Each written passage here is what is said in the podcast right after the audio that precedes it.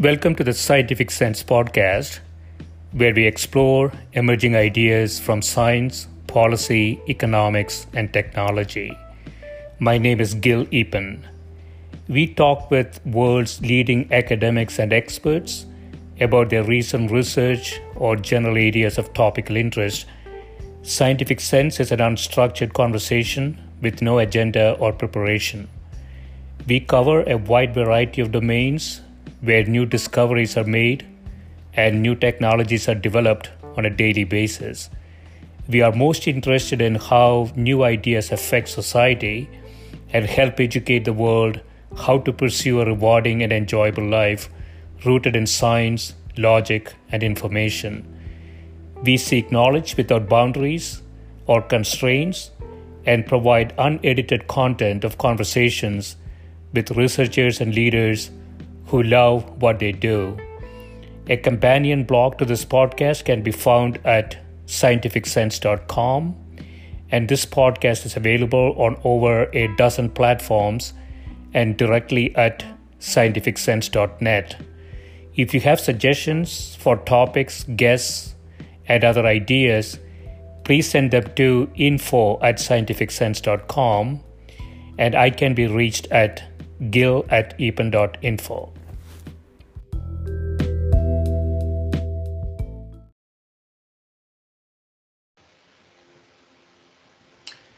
My guest today is Professor Sliman Bensmaia, who is a professor of organismal biology and anatomy at the University of Chicago. His research focuses on how nervous systems give rise to flexible, intelligent behavior, especially sensory processing. That is how um, how are robust and flexible neuronal representations of the environment constructed to support behavior. Welcome, Stephen. Thank you. Thanks for having me. Yeah, thanks for doing this. So I want to use one of your older papers to set the context, and uh, we can we can talk about it more uh, big picture uh, view. Uh, but the paper is intracortical microstimulation of human somatosensory cortex. Uh, you said touch is essential for hand use, yet brain-controlled prosthetic limbs have not been endowed with this critical sense. So in this study, microelectrode arrays were implanted into the primary somatosensory cortex of a person with spinal cord injury, and by delivering current through the electrodes generated sensations of touch that were perceived as coming from his own paralyzed hand. Um, so th- th- these are people with spinal cord injuries, and um, you are connecting this electrodes directly to the brain in this case, or what, what's happening here? Yes. I mean, maybe take a, a one a quick step backwards and, and, think about what you know. Why are we doing this before we talk about exactly what we're doing, right? So, sure. I mean, the, the, idea is, you know, anytime we interact with objects, here's my phone, right? We get, you know, we, we are sending all these, these these signals to our muscles to move our hands, but we're getting, you know, this barrage of sensory signals back from our hands to tell us about the object, so I know the shape and size of this thing that I'm holding, where the you know the its edges are and that you know those sensory signals are critical to supporting our our interactions with objects. And if we lose those sensory signals even with an intact motor system and muscles and everything we you know lose our ability to really interact you know uh, effectively with objects. So that's sort of the, the premise of this work. And so now we're you know we're working with different people who have lost you know their their hand use right? Either because they've lost their hands or because they, they suffered a spinal cord injury and you know the, the you know the, the, the connection between the, the, the, nervous system or the, brain, the central nervous system and the hand has been compromised and so for, for these subjects and now as i think people have been exposed to this there um, there is um, there have been developed these bionic hands right so these bionic hands can either be controlled via residual muscles you know the muscles of the arm you know most of the the the, the the muscles that control their hand are actually in the forearm. So you can use signals from these muscles to actually uh, control this this um, this bionic hand for amputees. And in the case of of spinal cord injury patients, you know that tetraplegic patients who are um, um, uh, paralyzed and insensate from the neck down, you can use signals from the motor parts of the brain, right, to control it, right. So now what what, what we work on is to restore the sensory feedback. And so for amputees, we can restore the sensory feedback by electrically stimulating the, the residual nerves that used to to um, to um, innervate the hand. And for um, uh, tetraplegics, that, that nerve is no longer attached to the brain. So there we actually stimulate directly the, the, the parts of the brain that receive these sensory signals. And the paper that you're talking about there, intracortical microstimulation of human somatosensory cortex, is the first study showing. So we had done studies prior to that with monkeys, showing that with monkeys you could evoke tactile sensations by electrically stimulating the somatosensory cortex. So again, somatosensory cortex is the part of the brain that receives the, uh, the part, of the cerebral cortex that receives these touch signals from the body, right? So anytime you feel something, there's a little activation in the somatosensory cortex. And if you electrically stimulate, and what we show in this paper is if, is if you electrically stimulate the somatosensory cortex, you can evoke these very vivid touch sensations. And, and what was cool is we knew we could invoke, evoke some touch sensations from monkey work, but this was the first time where we showed, you know, where we could ask a human, what does that feel like? You know, and this and the human said, well, that actually feels like pretty pretty natural touch. You know, it's it's like the type of sensation that I might experience uh, if I interacted with an object. So, so uh, for a normal person, when we move our arms, move our hand, there is some sort of an electrical electrical signal traveling to the brain through the spinal cord. That's right. And um, I guess when you have an intention to move your hand, there is some sort of a signal coming back to the muscles to actually make that happen, right? Yes. Mm-hmm. Um, sort of for a person that is um, that is a spinal cord injury, that connection is now lost. Brain is okay, hand is okay, I would imagine. Yes. Uh, able to create the signals, but the signals cannot travel to the brain, nor can the brain instruct the hand to move. That's right. Mm-hmm. Uh, and so, so what you're proving in the paper is that if you stimulate the hand, in this case, well, you're um, stimulating the brain. Or stimulate the brain. Okay. Yes. And, and how do you do that? Well, so in this case, you know, there are different approaches, but there's only one that's actually approved for human use, and that is um, these arrays of electrodes um, developed or or, or um, manufactured by BlackRock Microsystems. Um, BlackRock Microsystems, I think they're called, um, and they're they're arrays of electrodes. They're like four four millimeters by four millimeters, so very small, and the electrodes themselves are about one to 1.5 millimeters, depending on which one you you use. And there's 100 electrodes over this this four by four millimeter array and you just punch this array into the this the sensory parts of the brain or the motor parts. It's you use the same arrays for the motor, you know, reading out motor signals or uh, electrically stimulating, you know, the somatosensory cortex. And then you, you know, so you it in, this involves doing a small craniotomy, a uh, fairly large craniotomy actually, putting these two arrays in and then putting the skull back. And somehow that you know it does not damage the brain, and you can you can record signals for for many years using these. But how will the how will those signals travel back to the muscles though? Since the connection. Well, so right. So here, right. So that's a great question. We're not. We're the the, the stuff that we do involves not restoring uh, uh, movements of the, the, the native hand. It involves controlling a robotic hand. So here, what we're doing is we're reading out signals from the motor parts of the brain that are essentially intact, right? And then, you know, and then there are sensors on this robot, uh, and then and using these signals to move and control this robotic hand, this robotic arm and hand.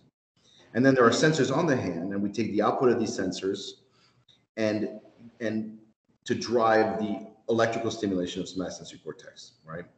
And so this is all robotics. Now there's a different path, a very challenging path, which is to then use these brain signals to electrically stimulate the muscles to reanimate the hand, right?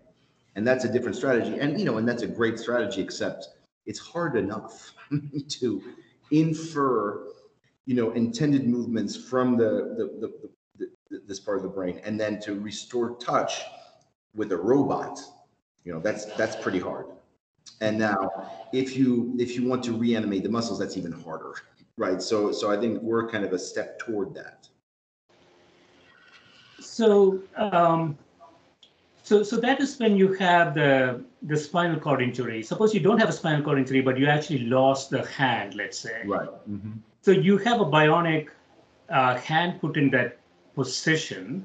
Yes. And mm-hmm. uh, presumably it can generate some electrical signals um, mechanically or, or, some some uh, artificial uh, ways, and then uh, send that to the brain uh, in that case, and then right. get some connection back. Yes. So the, the, the so the strategy that is has been that that has been uh, uh, adopted for amputees is one where you just don't go you don't interface with the brain. You interface with the nerves and the muscles, right? So again, you know, if you move your hand, there's a pattern of, of, of muscle activation in your forearm. And so an amputee, the hand is no longer there, but they can still produce these patterns of activation in the muscles, right? to the extent that these muscles are, are, are, you know are still there. And so what you can do is put sensors on the forearm to read out what the, the amputee is trying to do and then make the robot do that, right? And and what we do and to to to restore the sense of touch, well, there's a nerve, you know, that comes from from the spinal cord and innervates the hand. Well, that nerve is fine. And so what we do is put little electrodes, chronically implanted electrodes in the nerve, and then you electrically stimulate the nerve and poof, it's like you get these sensations that that that are very vivid sensations coming from the hand that is no longer there. Hmm. So I don't know much about this, uh, Sliman. So if the let's say there's an intent in the brain to move the hand, it is sending some signals uh, through that nerve, uh, mm-hmm. uh, but it cannot reach the hand because there is no real hand there, but there is a bionic hand, right? So could you collect those signals and then transform that into a mechanical motion by using some sort of an algorithm? Absolutely. That's one approach. You know, I mean, you could completely, you know, in principle, you could put electrodes and read out intended movements from the nerve. And in fact, people do that to some some some extent, right? But to the extent that you still have these muscles there, these muscles are amplifiers for these neural signals coming from the brain. And so it's much easier to read out these signals from the muscles than it is from the nerve. But in, in really what you're doing is reading out the signals from the nerve through the muscles, right? But I mean, it's you know conceptually it's it's the same idea. It's just uh, in terms of you know implement in, implementation is easier. You know, it's just the muscles make these huge, much stronger signals than nerve fibers. You know, nerve fibers make signals on the order of hundreds, you know, of microvolts uh, whereas you know muscles are much much stronger uh, electrical signals. So, um, so I want to go back to the the spinal cord injury part. So you have electrodes going into the brain. You're stimulating the brain to, to some level, and so what what happens then? Uh, I guess I didn't quite pick up. So so let's say you're stimulating it artificially, uh, some mm-hmm. brain areas, the motor parts uh, of the brain, and, and then what happens? Well, actually, you're, you're, you're stimulating the sensory parts of the brain. The sensory parts. You're reading out signals from the motor parts of the brain, and then you're pumping signals back into the sensory parts. So, you know, here's a here's a um, sort of um, a crash course into you know sensory neuroprosthetics, right? So, as most people know, at least everyone in neuroscience knows, right? There is a you have a map of your body and your brain, right? It's called the somatosensory homunculus. So there's a part right here that that responds to the to the hand, and another part here that responds to the face, and there's a part here that responds to the trunk. And so, you know, every part of the body to every part of the body there corresponds a part of the brain that that really kind of represents that part or that that um, that responds when when that part of the body is is is touched and gives rise to a sensation uh, um, that's appropriate to whatever part of the body, right? So if you know if you if I touch your hand, you know you feel something on your hand, right? That's because there's a specific part of your brain that was activated. So what we had shown already with monkey experiments, but what this you know this study that you mentioned earlier um, in Science Translational Medicine really showed in a human is that if you you know if you put this array in the hand, so the part of the the the, the, the somatosensory cortex that receives input from the hand, that received input from the hand before the spinal cord injury let, let's say you and you stimulate an electrode that used to to respond to the index finger. I mean like a you know you you you electrically activate a part of the brain that used to respond to the index finger before the spinal cord injury you give rise to a sensation on the spinal uh, uh on the index finger right and then if you stimulate uh, you know uh, through an electrode and, and activate neurons that used to respond to the thumb, you give a, give rise to a sensation on the thumb. So now what you can do is you can connect the sensor on, on the prosthetic hand, the thumb sensor on the prosthetic hand to the thumb part of the brain, the, the, the index sensor to the index part of the brain. And now every time the, the, the, the, the, the subject touches something with the thumb and index fingers on the prosthesis, you electrically stimulate the thumb and index finger representations of the brain, and you you, you give rise to a sensation as though the, the, the thumb and, and, index finger touch something, right? So, and and what you know, a more recent paper that came out, um, I was not a co-author on it, but the, my colleagues at University of Pittsburgh were showed that when you do this, subjects become much better at at in you know interacting with objects and and, and grasping and transporting objects, right? So that study that we did together was a study that showed here this here's this, this the perceptual experience of electrical stimulation of this part of the brain, somatosensory cortex. And then this new study shows that if you if you you know do what I just described, connecting sensor on the prosthesis to these sensory representations of the brain, people become much better at using these bionic hands. So that's a very promising first step. Yeah, so touch is a touch is a really important thing, um, and it's a very complex thing. Uh, I would imagine, right? So, um, so this idea that we can sort of do that electronically. Now, I was the the, the problem here is the complexity in the wiring, right? I used to be an engineer, Slim, and you look at automobiles and uh, and aircrafts uh, you can see how bad the wiring is in those things. You know, uh, engineers do a bad job in industrial design sometimes. Uh, but nature seems to have done a pretty bad job here too, right? it, it is the, the, wiring is really complex, so as to um, disallow replication some ways. Well, you know, I mean, I would, I would disagree with that statement that nature has done a very bad job, because, you know, with all due respect to your engineering friends, um, the brain is the most complex system in the known universe and is capable of, you know, flexible, intelligent behavior in a way that no artificial device can. You know, you can take the best robots, you know, the best robots in the world can't even come close to doing what brains can do. You know, they can be specialists at chess or specialists at, you know, I just saw the, the Boston Dynamics robots can do parkour. That's amazing, right?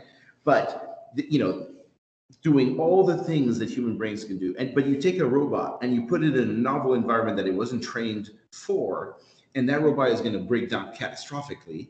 Whereas you take a, a rodent and put it in that in that environment, and the rodent is going to do some stuff.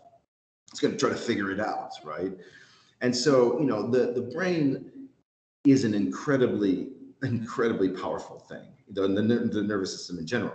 Now, it does it is so complex that trying to reconnect it when those connections are broken that's true that's that's not that's that's hard to do but that's just not what by you know the in in you know through evolution if you had a spinal cord injury you would die and that's okay you know there'd be other people there to you know to continue the the genetic line so i think that was just not the goal right the goal is not the individual the goal is to you know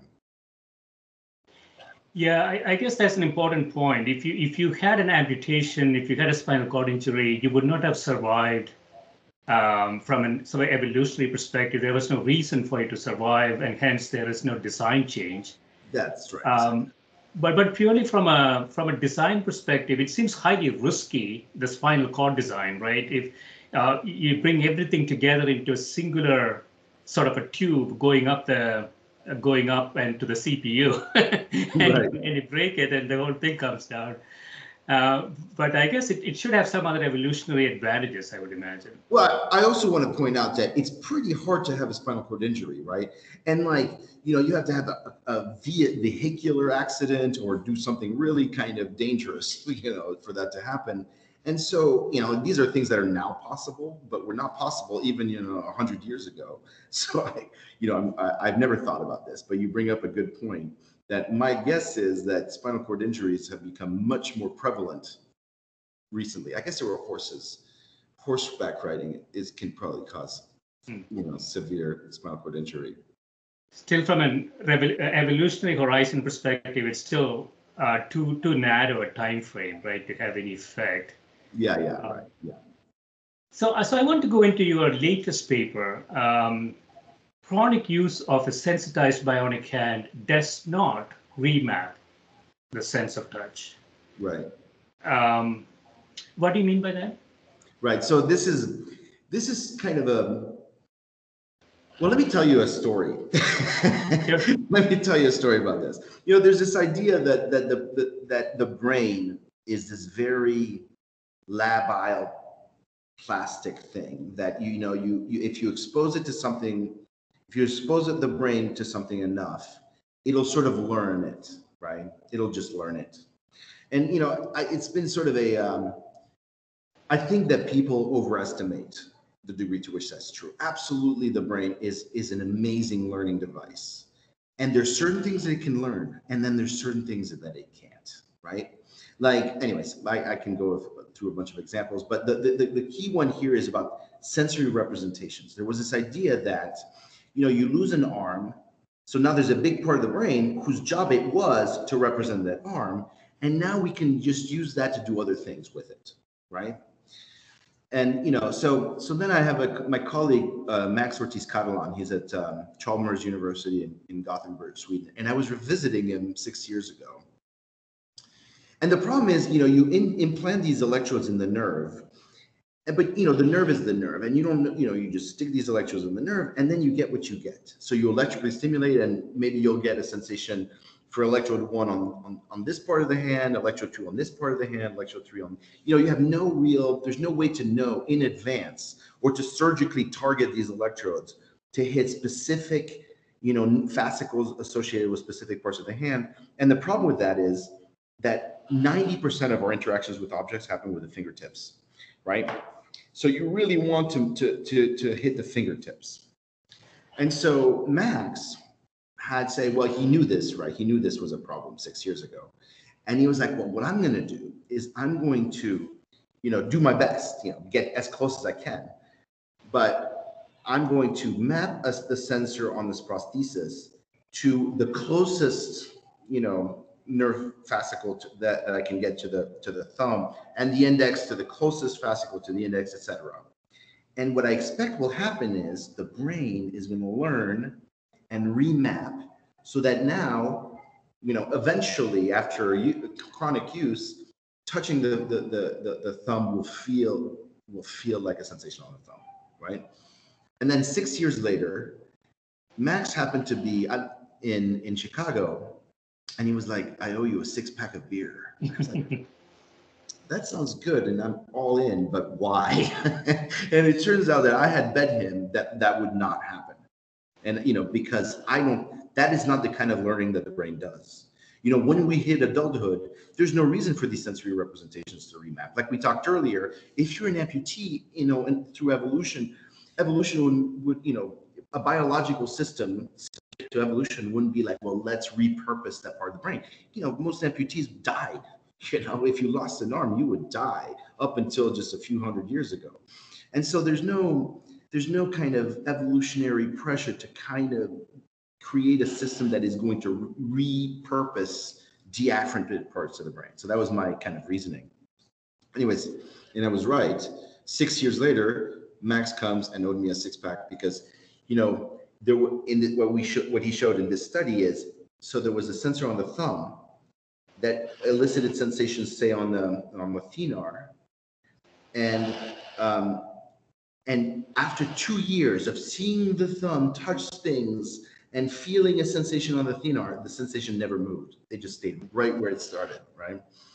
Yeah, that is that is really interesting. So, you know, we hear a lot about, like you say, brain plasticity, its ability yes. to sort of rewire itself, yes, learn things. Mm-hmm. Um, it seems like there are two types of learnings, though, right? Um, neuroscientists don't like to use any sort of computer analogies, but um, there is a difference between sort of software learning, uh, meaning you can pick up a language, you can pick up music, play guitar, to hardware uh, based learning. And as you say, if the brain sort of specialized to different parts of the body, And in the past, if you lost critical limbs, you're not going to survive. It, seems like, from an efficiency perspective, they're sort of hardwired uh, without a lot of flexibility. Is that what you're saying? You know, I think I'm. I love the computer analogy, but sometimes it breaks down, and I think this is the case where it breaks down, right? I think the same kind of learning in principle could happen in both, right? You know, like the, the kinds of learning that you would see in a sensory system that we're talking about might be the same kind of learning that you would need for language, right? In principle, those the same kind of implementation of learning through rewiring of, of neural connections could happen for both, right? And but I think that there is different susceptibilities to learning of different parts of the brain, right? Whereas in these early sensory parts, they're sort of you know, after you hit, you know, puberty and your body stops growing and changing, those parts of the brain just stop being labile, right? Other parts of the brain, you know, generally, unfortunately for us old guys, at least for us, for me, old guys, uh, I won't speak for you. You know, our ability to learn is severely diminished. You know, like good luck learning a language or learning to play an instrument after the age of, you know, eight, basically ish you know, I mean, some people ma- manage to, to maintain that ability beyond that, but most people don't. So we, you know, in fact, learning is somewhat limited, right? You can tweak things, but you can't just start a new thing from scratch that old, you know, like that, that there's like that, that door closes uh, during what's called the, after the critical period, which happens, you know, you know, in, in, in teenagehood. But, you know, let me give you an example. Here's a here's a here's a, a thing that we're working on but that gives you a sort of a sense of the lack of plasticity. This is you know it, this hasn't we haven't vetted this completely so this is kind of hot hot off the, the press kind of result. But so you know it, might turn out not to, to to to to bear out but i think i think this is true. So we one of the projects we're working on is called the bionic breast project and it's for women who have undergone mastectomy, you know, they scoop out all the tissue, including all the nerves. And so these women end up being completely insensate in their chests, right? So we're working on trying to restore sensation for women who have undergone mastectomy, but using the same technologies that we've been talking about, is that except instead of, you know, stimulating the nerves that innervate the hand, we want to stimulate the nerve, put a sensor on the, you know, in the nipple areolar area, and then stimulate the nerves that used to innervate the, the, the, the chest, uh, the, the intercostal nerves, right? So, you know, in the process of doing that, we want to study breast sensation because we don't know much about it. You know, what are the nerves? What is the, the, the type of, fi- you know, um, tactile nerve fibers that innervate the chest? Very little work has been done on that. So we're doing that work. And in the process of doing that work, we discovered that you know the, the the brain representation of the of the breasts is distorted because the breasts develop pretty late in life right and you know they start growing pretty late in life and therefore the brain by by the time the breasts come in the brain just doesn't really is not plastic enough to adjust to that different sort of morphology of the chest and so women, when you know, this is a subtle effect. It's not like they have a complete, you know, no idea what's going on, but they're this, the maps of the breast are are somewhat distorted, and this effect is greater for women with larger breasts, right? So that's just, I think, another kind of a testament to how the brain just can't keep up with that kind of body change beyond, you know, puberty how, how does it work, Sliman? So when you grow, um, the brain has to sort of proportionately adjust your scale, right? You, you, you, you're increasing your height, you're increasing your weight. Yes. You know, you sort of um, re, redoing your map, so to speak. Mm-hmm. Uh, that seems to be programmed in, right? Right. So I think, you know, again, I'm not an expert on these issues, and I'm not sure to what extent people have studied them carefully. But what I what I will tell you is that what is known, you know, and this is across. This is not just for for touch. This is across the entire brain, right? The the ability to learn new things. I mean, young people have are much more plastic than older people, and that that involves and there's a variety of ways in which that's true. Like like young people have a lot more in, neural connections, and a lot of these neural connections become are pruned through through the critical period. So we actually have less neural connections in our brains, right? What you want to do is you just preserve the neural connections that are useful and get rid of the, the, the ones that are not. And that sort of happens in the critical period. And there's other things that I'm not probably, you know, that I don't know about because I'm not a developmental neuroscientist. But one thing is, you know, that I do know is that that during that period, we are much more plastic and much more labile in our representation. Like you said, just sort of adjusting with the fact that our bodies are, are, are changing and growing. The distance between our eyes is changing so that, you know, the, the visual system has to be able to adjust for that. And then there's one day we grow into adults and the brain, you know, says, okay, this is it. We're done, you know?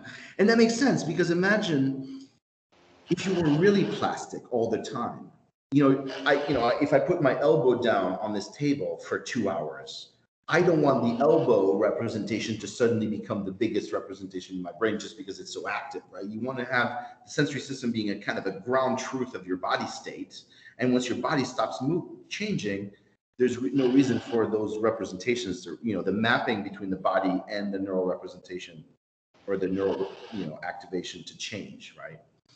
anyways, I mean, that's, you know, and I don't want to overstate it. You know, it can change a bit, but some people thought it was like this magical, it's like pixie dust. Just everything could be fixed with with plasticity, and that's the part that I've been sort of active, actively sort of um, uh, um, working against, kind of this this naive view. So this, this, idea is true for animal models too, right? So I was I was doing a thought experiment. So suppose you have, let's say, mice models or you know uh, something like that.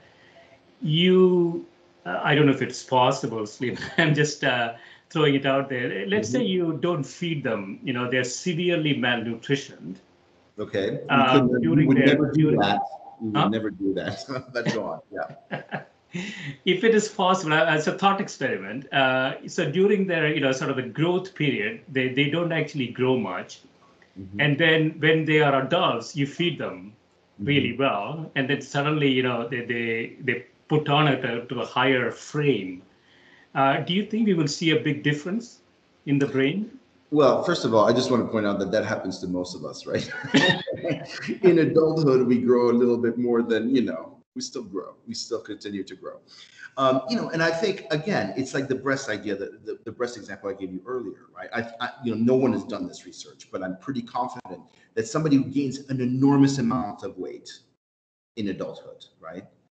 I mean, and basically all of us to some degree, but the more weight you gain, the more your your your you know brain's representation of your body is going to be distorted, right? It's going to sort of like however your skin stretches and distorts as you you put on weight, your brain is not going to cut is not going to follow that. And that would be an interesting kind of a follow up study to do on this breast you know study that, that I mentioned to you is that I think that people with that gain a lot of weight probably have these slight you know mismatches in their sort of body image uh, in their brain. How, how would you measure that? Um, Right, that's a great question. So, so what the study what we're doing um, uh, for the the bionic breast is you you know you blindfold the subject and you touch the breast in two different spots, you know, along a line like a vertical line, right? And you ask the subject whether the first touch was above or below the second one, right? And you know, like on the hand, you are very good at that you know.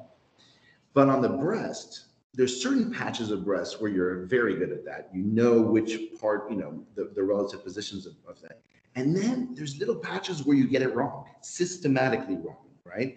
Where you think this patch is, you know, below this patch systematically, right? But and that only happens on the breast. It, I mean, I, I shouldn't say it only happens on the breast. Of the places we tested, the hand, the back, and the breast, it only happens on breast, and it's more pronounced with women um, uh, for women with larger breasts. So you could do the same thing with the people who gain a lot of weight. Yes, same that's exactly right. Exactly, that's right. I mean, I I didn't have that idea until earlier until this conversation, but that is definitely a, a thing we could do. and maybe a thing we will do. I have a lot going on, but maybe a thing we will do. Because it does, well, presumably there's some implications for a sort of therapeutic interventions, right? So if if you have sort of a distorted map, um, wouldn't you? I mean, supposing you are successful, you know, with the bionic arm and all the things that are happening in that arena, uh, it, it sort of assumes that you have a sort of a precise way to interact with the brain, right? If there is distortions in there, I would imagine you'd be less successful. No, that's that's absolutely true for the hand, right? If every time you touch you know, you touch something with your thumb, you feel it on your pinky, that's really bad. And that's going to have a major impact on your ability to interact with stuff. Fortunately, though, the breast, the chest, or the you know the belly, where you know other people might have um, you know adulthood uh, growth, it doesn't. These are very subtle distortions, and you know they're more interesting from a scientific standpoint than they are. I don't think they have any real implication, right? Because it's not with your breast. You're not doing a bunch of complicated stuff. you know, it's like, and so and uh, probably, and the same thing is true with your belly, right? So I don't. I don't actually think this is a, a serious consequence. I think this is an interesting consequence of you know the lockdown of sensory representations in adulthood. Again, I just want to point out though, remind you that this is somewhat speculative. I mean, these things about you know and and need to uh, bear further scrutiny. Yeah, so I'm, I'm thinking back to your colleague in Sweden and the bet that you won. Yes, um, I won that bet. and so it basically says that um, you can really rewire. Um, when, you lost it, you have lost it. Uh, it's it's it's impossible for the brain to learn sort of a new sequence of things.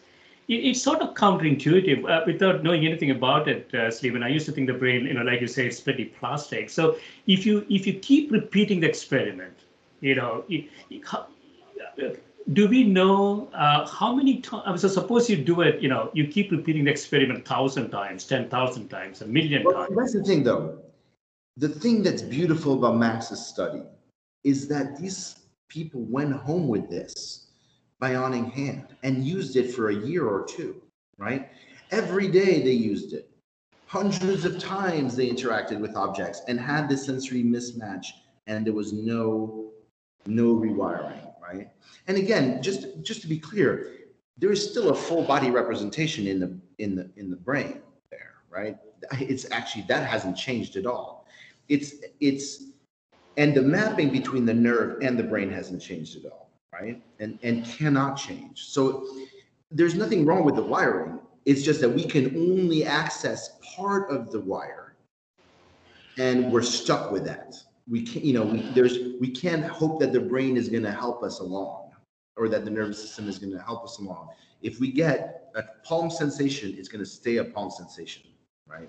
And that's unfortunate. I mean, from this perspective of neuroprosthetics, it would be great if you can just stick electrodes and it doesn't matter wh- where the sensations are initially, because you can always kind of, you know, move them to wherever you need them to be, especially the fingertips, right? Because again, it is so important. When I grasp this object, I feel I I can feel that my pinky is touching it here, my ring finger is touching it here, my thumb is touching it there, and that is a key, you know, contributor to my ability to interact with this object as flexibly and, and dexterously as I can. Could, could you do some sort of a trial and error type thing? So suppose you deploy machine learning type techniques, right? You're, you're picking up a lot of data. Mm-hmm. And what the data is saying is that it's not right. There are errors uh, between what you expect, what you expected, what actually happened. Mm-hmm.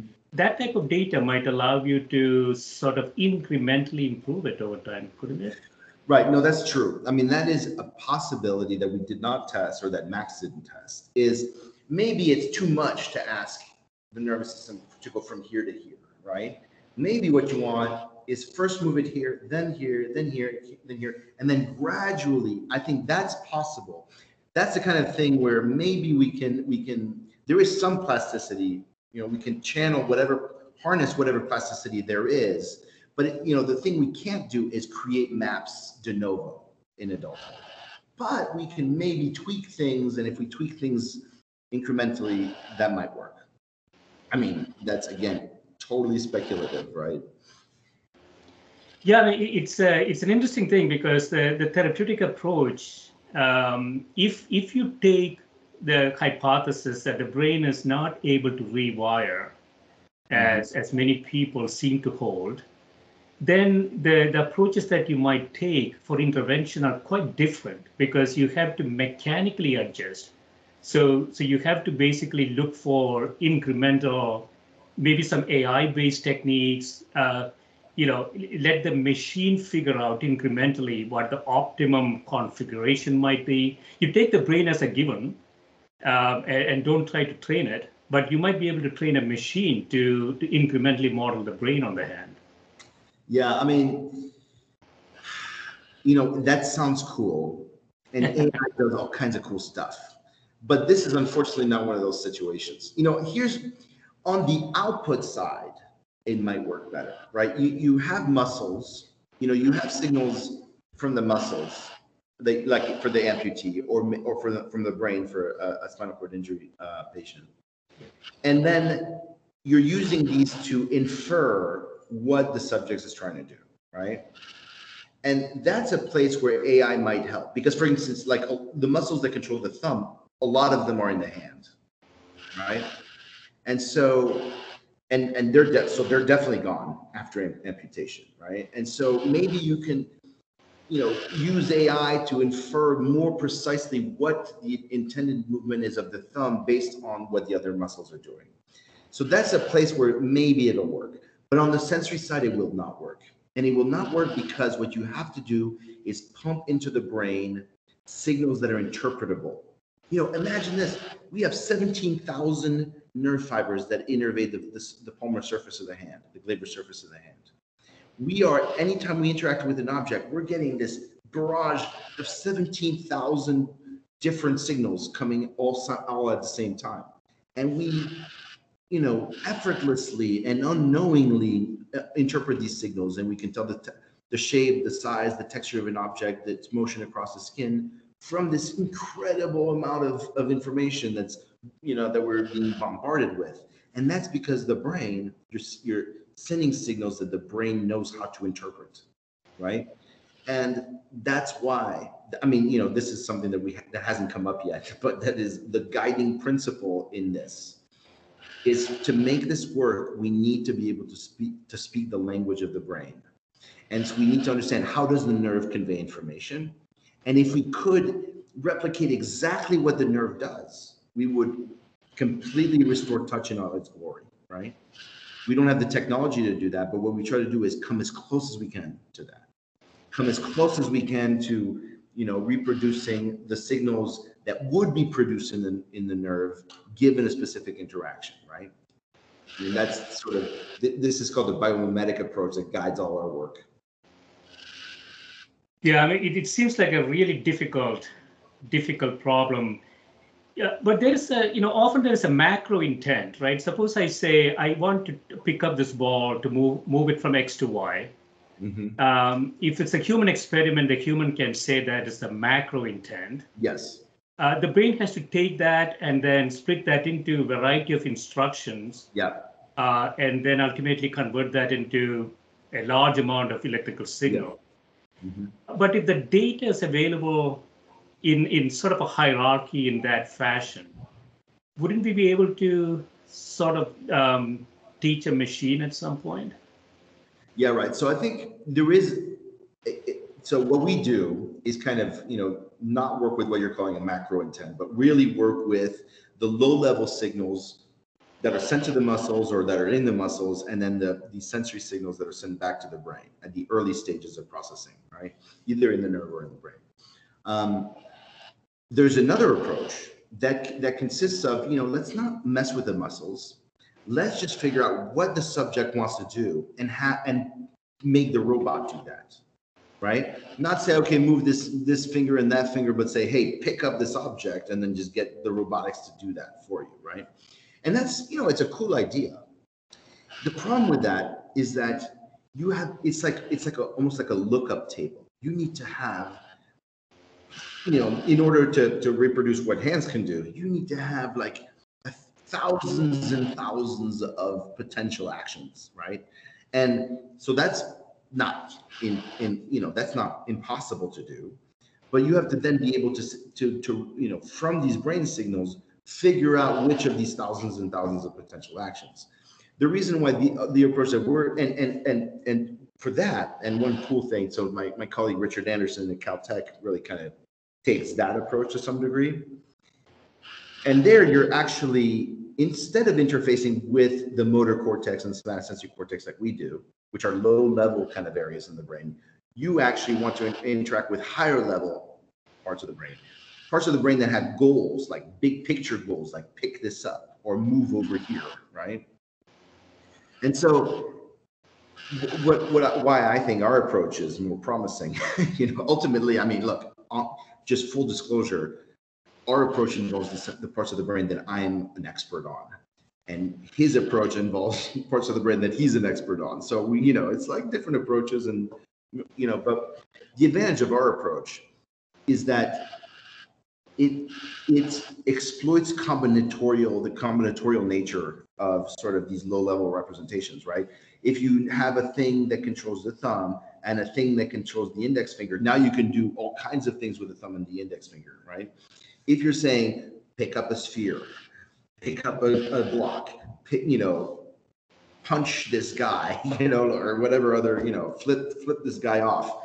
You know, these are, you know, that's you really have those are not combinatorial, right? You just have to have, you know, look up table of these different kinds of actions and unless we come up with a dictionary of action, and some people are thinking about are working toward that, I, there's just it lacks that combinatorics that I think is the advantage of using these low level representations.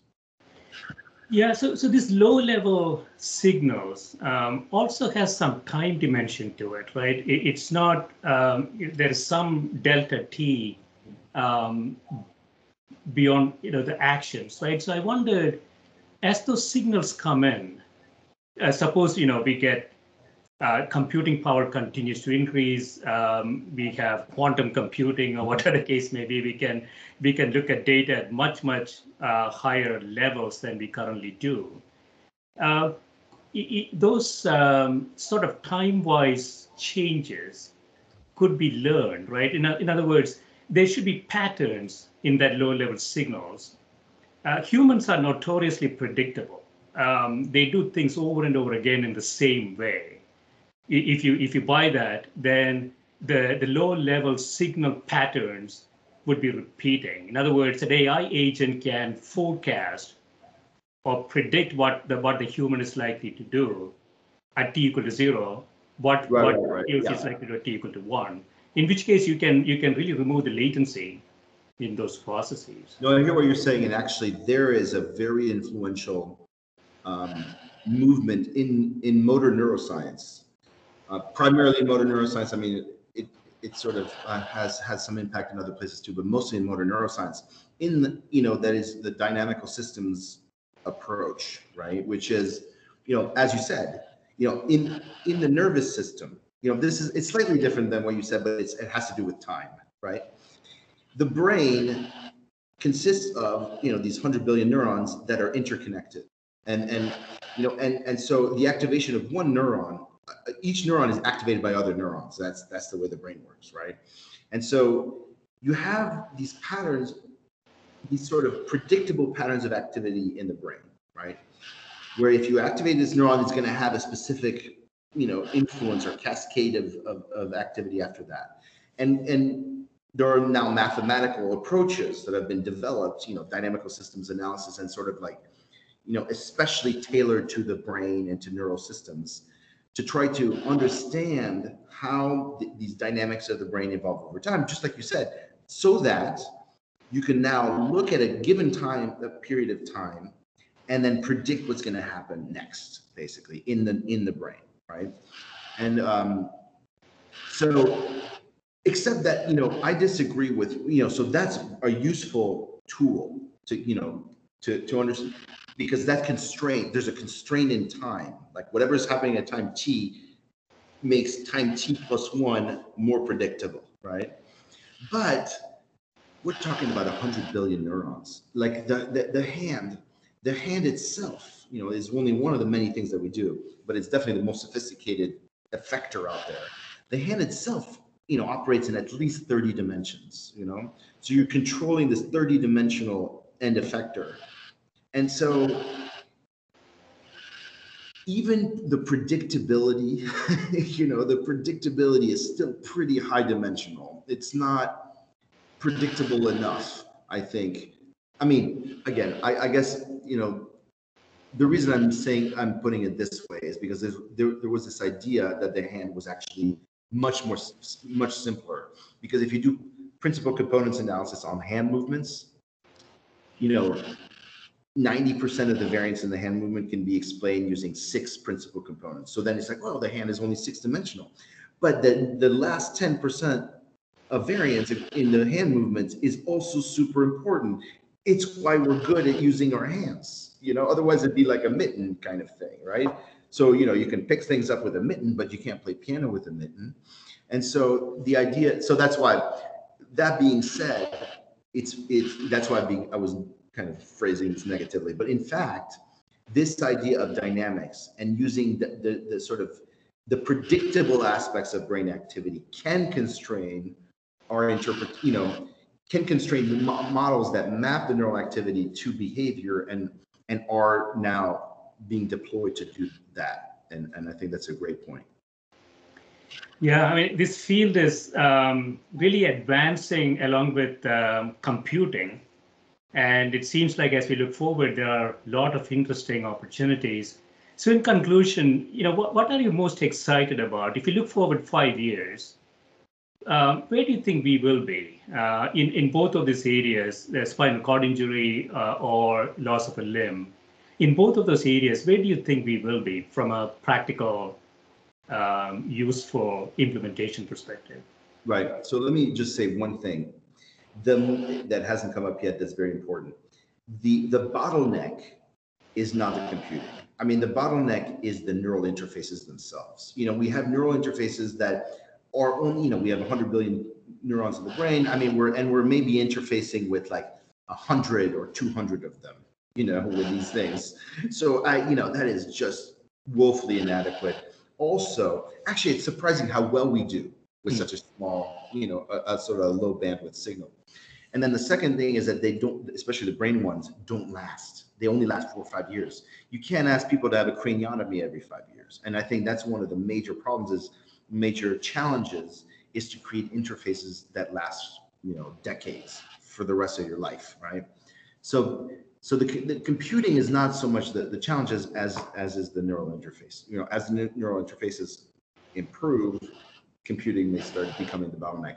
And you know, and there are people working toward that. For example, the most famous of which is um, of whom is um, Elon Musk's Neuralink, right? He has this really sophisticated robot to put in a bunch of electrodes in the brain. I mean, and while his you know public statements are a little bit uh, over and enthusiastic and ambitious, I think that the team of people who are working on it are excellent engineers and neuroscientists, and I think they're doing some pretty cool stuff whether it meets the goals or not is is is you know an open question still. Um, in terms of the neural interfaces, I think the the peripheral nerve ones are getting to the place where they could be clinically viable. You know, for amputees, are could be clinical clinically viable devices soon. For the brain interfaces, for the reason I just told you, it's not clear what the timeline is. But you know what I will say, just to plug our work, is I'm you know we're working with the University of Pittsburgh uh, folks to, to create more dexterous prostheses, really look trying to do a deep dive into how the brain controls a hand. You know, the, the, the prostheses up to now, the brain control prostheses have been good at controlling arms, but not hands, because like I said earlier, hands are really complex and they exert forces on things that are hard to, you know, that are hard to uh, uh, measure. And, and so we are what excites me is really taking the dexterity thing seriously and to really harness you know i'm i'm fascinated by the brain's ability to control a hand and interpret the, this barrage of signals from the hand And you know, the proof is in the pudding with bionic hands. You know, you have to understand how that stuff works to make a bionic hand work, and that's what excites me is to try to uh, just improve that aspect. So the, the brain interface um, quickly on the so the status quo technology is uh, sort of invasive uh, embedding uh, yes. of electrodes or uh, electronics in the brain, right? Mm-hmm. Are there any approaches that is non-invasive, uh, anything magnetic, anything along those lines? Let me piss off a bunch of people and say, no way. I just, you know, there's all kinds of extracranial approaches out there. You know, EEG, even even the ones that are intracranial but outside the dura, like ECOG. And there, the signal that you're picking up, you're basically listening in on the aggregate activity of hundreds of neurons, thousands of neurons, right? And it's trying, it's like trying to make sense of it of a thousand conversations based on the waxing and waning of the voices, you know, and that's all you have. And I just don't think there's any way that's that's ever going to be good enough, you know. And I think ultimately these invasive technologies are going to be the way to go. And you know what? I got my PhD in psychology. You know what I mean? I did not do a single, I did not do a neurophysiological experiment until my postdoc at Hopkins. And yet I can do these surgeries myself and I've never killed. They won't let me do them on humans, but I do them on monkeys. I've never killed a monkey during the surgery. All these monkeys have been completely fine afterwards. And if I can do it, you know, professional neurosurgeons can do it too, right? And so this is a, you know, it sounds worse than it is. And if it worked really well, people would, you know. Now, let me say some crazy stuff to end this this thing. You can cut it out if you think it's too crazy. But as these interfaces, you know, we're reading signals out from the brain. We're writing signals back into the brain through electrical stimulation. As these technologies improve, they can go beyond rehabilitation. I mean, what I work on is rehabilitation for amputees and spinal cord injury patients, right? But once you can do that really effectively, you can start really interacting with extracorporeal devices with the same flexibility that we can interact with our own muscles and our own senses this really kind of opens a whole realm, you know, of possibilities. You know, imagine, for example, this is my favorite one. This is the one I wish I had, right? And I'm not going to have it in my lifetime, but maybe, you know, my grandchildren. If you could interact with the whole of human knowledge with the same flexibility that you can interact with your own kind of semantic knowledge base, you know, you could, that was part of your knowledge, you would become a, an altogether different organism, right? And that's the kind of thing that we can dream about you know, if you think about how fast technology and science is evolving now, you know, that's the kind of thing that we can dream about in, you know, a century or something. And that's sort of, we're taking the first step towards that. Yeah, I mean, brain enhancement, that would be sort of the natural progression. But that, I guess along with that comes a bunch of ethical and oh, regulatory yeah, yeah. uh, complications. But oh yeah, uh, it's a total, it's a total mess, a, a total mess. But you know what? The thing though is, and we think about this and we have meetings about this you know like okay what what do we need to be you know vigilant about?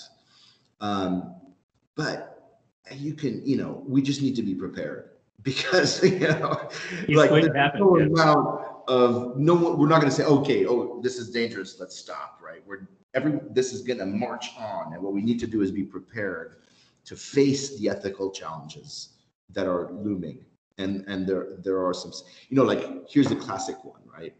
The classic one is as you start in enhancing or you know augmenting yourself with hardware is there a point where you stop being a human being and stop being start being something altogether different? And you know probably but is that a bad thing? You know i don't know. And then you can be hacked you know, right now our computers get hacked and then our brains get hacked. Yeah. That is a thing that, you know, there's like a thing about the Elon Musk thing that I don't get is that he's building these devices, these implantable devices to interact with devices to fight off the singularity. But it seems like if you had a you know malevolent AI, the last thing you want is for it to be able to hack your brain directly. Anyways. I agree. I think, um, yeah, even AI area, people are just too optimistic. And we have always been, humans have always been too optimistic about when things are going to happen. It will happen, but it's going to take 10x number of years uh, than we typically forecast, I think. I'll take your word but, for it. I don't know. I think there's a lot of variation on on opinions on that point. Some people think it's like are terrified because it's looming, and not just you know people off the street, but actual AI people. And other people are like like you, like this is ridiculous, and there's nothing to worry about. Excellent. Yeah, this is a great area. Um, great area for uh, emerging students to get into, right? Graduate students. Uh, so the so where does this sit at uh, University of Chicago? Um, you say biology and anatomy. So what is the department that this uh, this area sits in? Oh yeah, right. Well, so I'm in the Department of Organismal Biology and Anatomy. I, as you may or may not know, I, I, saw that you had one of my colleagues from U Chicago last, you know, in your last podcast. But you know, the U, U Chicago, um, like for instance, neuroscience is distributed over a bunch of different departments. So we have some neuroscientists in the Department of Neuroscience. Actually, it's the Department of Neurobiology. But we have some neuroscientists, in statistics and physics, and several of them are in my department, the Department of Organismal Biology and Anatomy, which is a, a, a biology department that is really kind of, you know, it's called. I didn't know what organismal biology was until until I joined the department, but it's it's a department that really focuses on kind of organismal level questions. So I study the, the entire sensory system and its interaction with the motor system, for example, right? Uh, and my colleague Nico Hatsopoulos is an expert on the motor system. Uh, Dan Margoliash, is an expert on the auditory system, etc. Excellent. Yeah, this has been great, uh, Thanks so much for yeah, spending time. A lot of fun. Thanks a lot. Thank you.